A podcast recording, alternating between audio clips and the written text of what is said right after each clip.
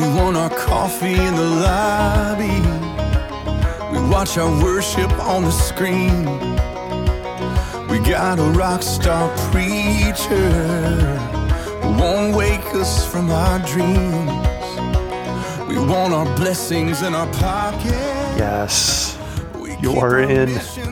Oh, I don't know if you want to be in on this one, but you're in. You made it. Oh man, this this will be my least favorite chapter for the record, and it'll probably be the the the, the least listened to chapter episode ever.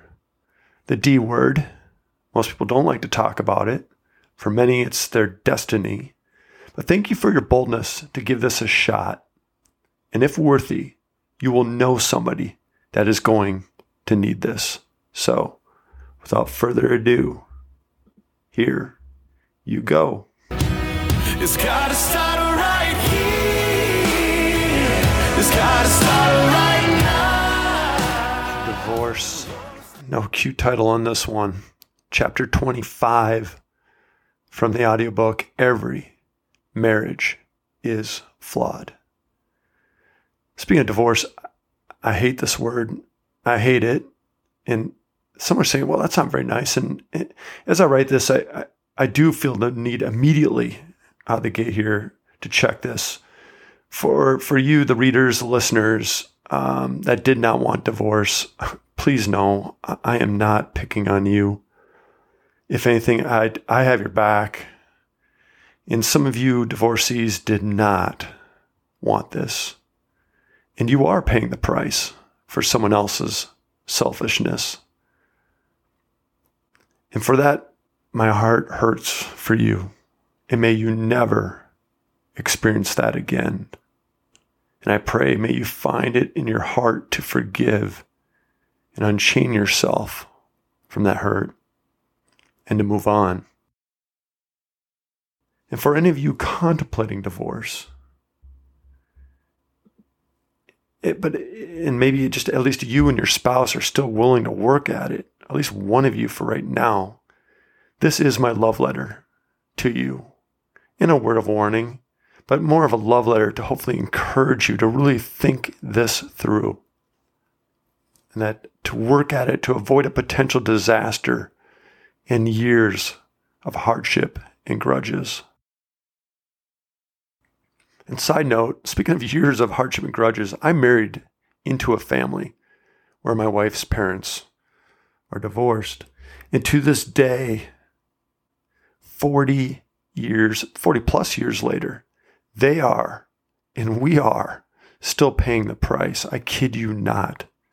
There is still strife, there's still grief, there's still grudges, there's still resentment. So if you think just hitting reset solves everything, think again. D- divorce will not solve all your problems. It just opens another set of them, and most likely those problems will be compounded. And just like most of us, uh, yeah, I've definitely had a few friends and family go through the pain of divorce. I've seen too many kids suffer. So when this gets a little more heated, just just know that's what's driving it. And again, back to another disclaimer: I'm not St. Thomas. Um, I, I more closely relate to Paul's words of that I'm the chief of sinners, 1 Timothy 1 through 115. I'm not the righteous. I'm not moral police. I, I, I'm not a judge. I just, again, getting real and pursuing truth. And please forgive me at times as it can sound like it, but just know I am flawed. Don't get me wrong. It is simply my plea using some logic to help some of you avoid further hardship. And if I wasn't upset with the results of divorce, then why would I even write this book? So why why this hate for divorce? Why do I hate divorce? I hate the way it has divided America's families. I hate the way it's forced or is forcing some of us to choose a side where once there was unity. You know I'm talking about that? Someone gets divorced where you, you all hung out, you all got together. And sometimes it might be a, a maybe a high school group or a college group or someone really well, and then the divorce It does. It just creates division. It, and sometimes you have to choose, which is so weird and really unfair in a way, right? I hate the way it's become the way of the world. It is now normal. More people divorce than they stay married these days. And divorce has become so prevalent. Ah, I don't know, many can argue this one. Divorce has become so prevalent that young couples don't even want to bother marrying each other anymore. I mean, think about it. Honestly, I, I don't blame them. They have never seen what a healthy marriage can look like. And God willing, for those married, or maybe you're looking at your next marriage, I, I don't know.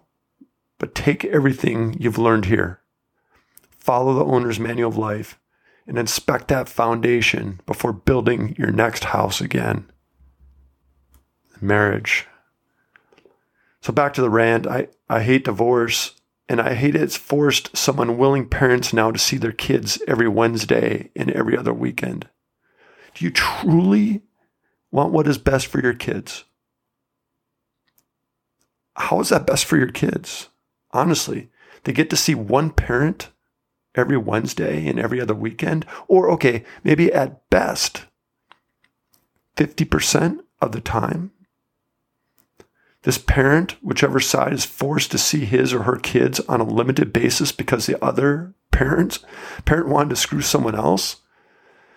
Yeah, I know it's a bit harsh, but it's it's true in a lot of cases. Someone just wanted something more exciting, right? And and wanted that instant gratification. But then there's going to be a price going forward. And that is flawed up. I hate the way we are all paying for others' selfishness an intentional divorcee, don't think for a minute that your selfish decision doesn't affect all of us. We're all paying the price as a society. From your kid acting up in school or in the streets or addiction or anxiety and depression, which I don't blame the kid at all.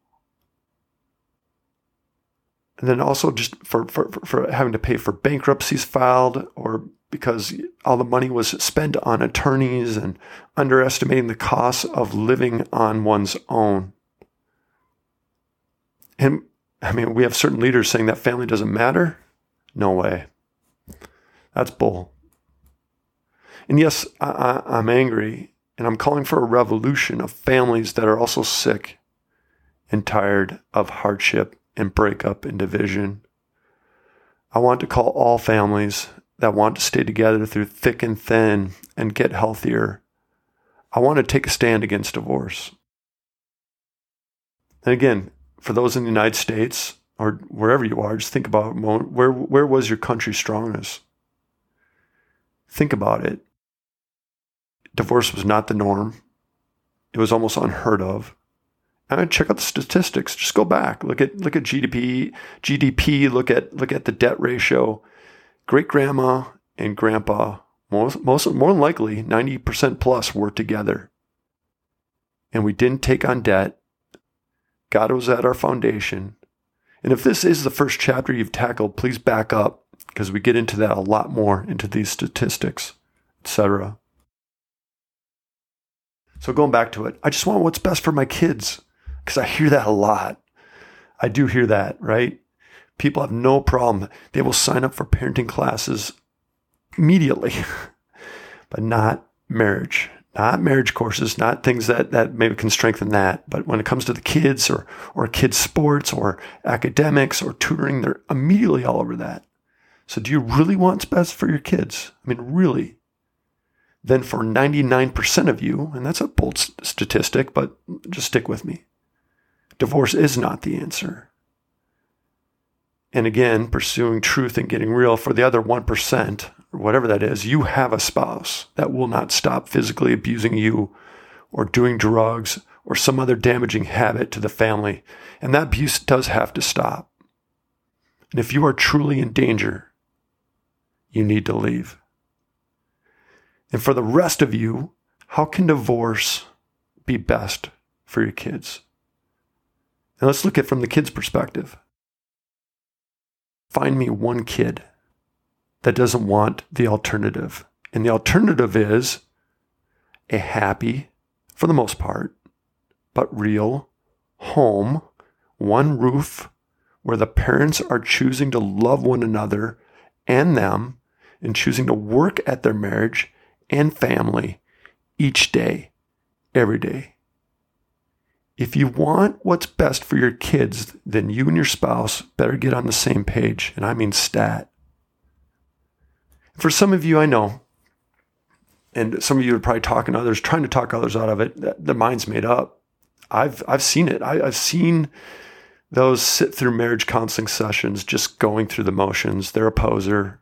They have no intent to save their marriage or or to see their kids each day, or at least they don't realize it. And here are some potential facts that are awaiting you. Thinking that the new one that you are so excited about will be your new soulmate? 60% of second marriages divorce, and 70% of third marriages divorce. The grass may seem greener, but you still have to choose to work at it, mow it, care for it, water it.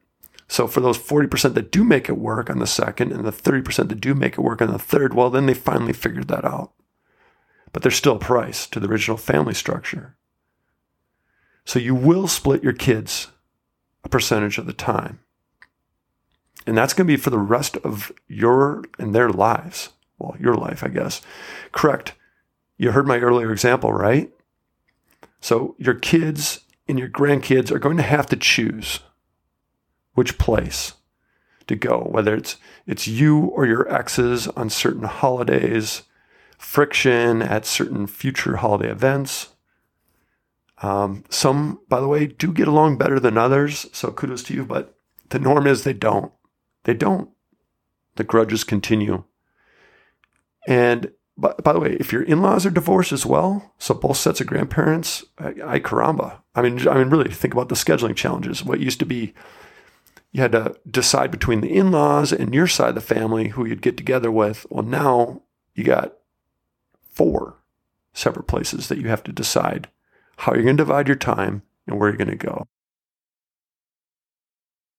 For most of you, attorneys will eat up a good chunk of your money on your way out, and your kids will pay a price for this move. You may be getting, again, get, getting caught up in that heat of a new romance now, but you haven't factored all the effects it will have on your kids. You ever watch Intervention? That's almost like a common denominator in almost every single intervention piece. Anyway, I digress. Now, here's the wildest stat. Really is. I, I think about this. 77% of divorcees look back on their first marriage and wish they would have worked it out. 77%. That's higher than what most people win the president, presidential election on. 77% of divorcees, by the way, it probably won't be right away. Think about it like 5, 10, 20 years um, when the fallouts happened. And maybe a certain person has changed or they've changed and they see the, okay, they're not as bad as I thought. Wow. Wow. I mean, that 77%, that is astonishing. By the way, the source of that is uh, Dr. Laura, the Dr. Laura series, titled uh, that episode was quote We were in love question mark unquote. Call the day. If you search it, you'll find it. And then lastly, if you, going forward, if you choose to build a new home with a new lover, and again, it's on a faulty foundation, it's just a matter of time before it will crumble again. And you say, no way, not this one. This one's too exciting. They're doing perfect. Remember, you're getting their A game, and you're more likely bringing your A game just the way you did. I bet you said would say the same thing about your first marriage when you're getting married. So noodle that. And lastly, you know, I go here every once in a while. I, I need to. Going back to the owner's manual for life. For those that believe in God, if you're not, then you're off the hook on this. So you know, I've been real about that. But for those, those who actually believe in God, it is written multiple times God's hate for divorce. Malachi 2:16 check out Mark 10 or Matt 5 or Matt 19 or Luke 16. That's cutting. And it's something, I don't know if it's discussed enough, but it's in there. So, doubt me? Good. Look it up. So, question time. And I'll be, again, the first to admit, kind of the way I open this one. This chapter and set of questions are not fun. Divorce is not fun. And for those listening and your marriage is in a good place, then what are you doing to keep it that way? For those in a good place right now, the marriage is pretty good. What are you doing to keep it that way? And on the other side, for those that are in a bad place, or maybe just the comfort zone, maybe you're in the fade zone, maybe you're not as strong as you once were when you started out. Did any of the above logic make sense? Pause and reflect. Number two, all right, I yeah, put yourself in your kid's shoes again. Better yet, just go back to your childhood. Did you have parents that modeled what a loving yet flawed marriage looks like and how to persevere through? So, number two, put yourself in your kid's shoes. Better yet, go back to your childhood. Be real about it. Did you have parents that modeled what a loving yet flawed marriage looks like and how to persevere through. Pause and reflect. Number three, what kind of marriage have you modeled or are you modeling for your kids? What kind of marriage have you modeled or you are modeling for your kids? And if you don't have kids, what kind, what kind of marriage would you want to model for them? If you don't have kids, what kind of marriage would you want to model for them? Pause and reflect. All right, wrap it on this one. I, am I'm, I'm relieved in a way this one's done. I've kind of been dreading this one. Some of you are really hurting out there and I haven't done this for a while, so I, I am on this one. I'm going to end this one on prayer note. So if you're willing and able, would you just please bow your heads? Heavenly Father, for those listening that are in a bad spot, hurting, maybe they're divorced, um, maybe they're on the verge of divorce, and they're on the fringe. I, I just ask for clarity and truth and, and, and resolve. You say, Father, Heavenly Father, anything is possible with you. And I've seen it. You've shown me. And again, this is why I, I'm doing what I'm doing. I've been called. I've seen so many marriages rally from disarray and just there's people thinking it was dead, totally dead. And maybe their feelings were dead at the time. But Father, anything's possible with you. You can raise the dead. Jesus raised from the dead.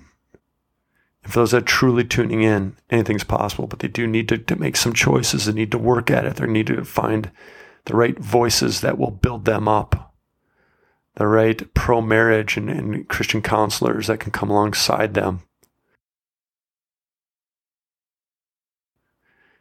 May they be fortified and rally. May, may they just start operating on this just a tiny seed of faith and hope and will you deliver them both? And sometimes it starts with one before the other can jump on. Just show them a way. Show them the way. Father, Holy Spirit. And for those in a good spot who've stuck with this this long, thank you. And thank you for working at it. And thank you for being open to how, how to, to improve it and not get stuck in that fade zone, the comfort zone. It's like our faith. It's like working out. It's it's like our nutrition.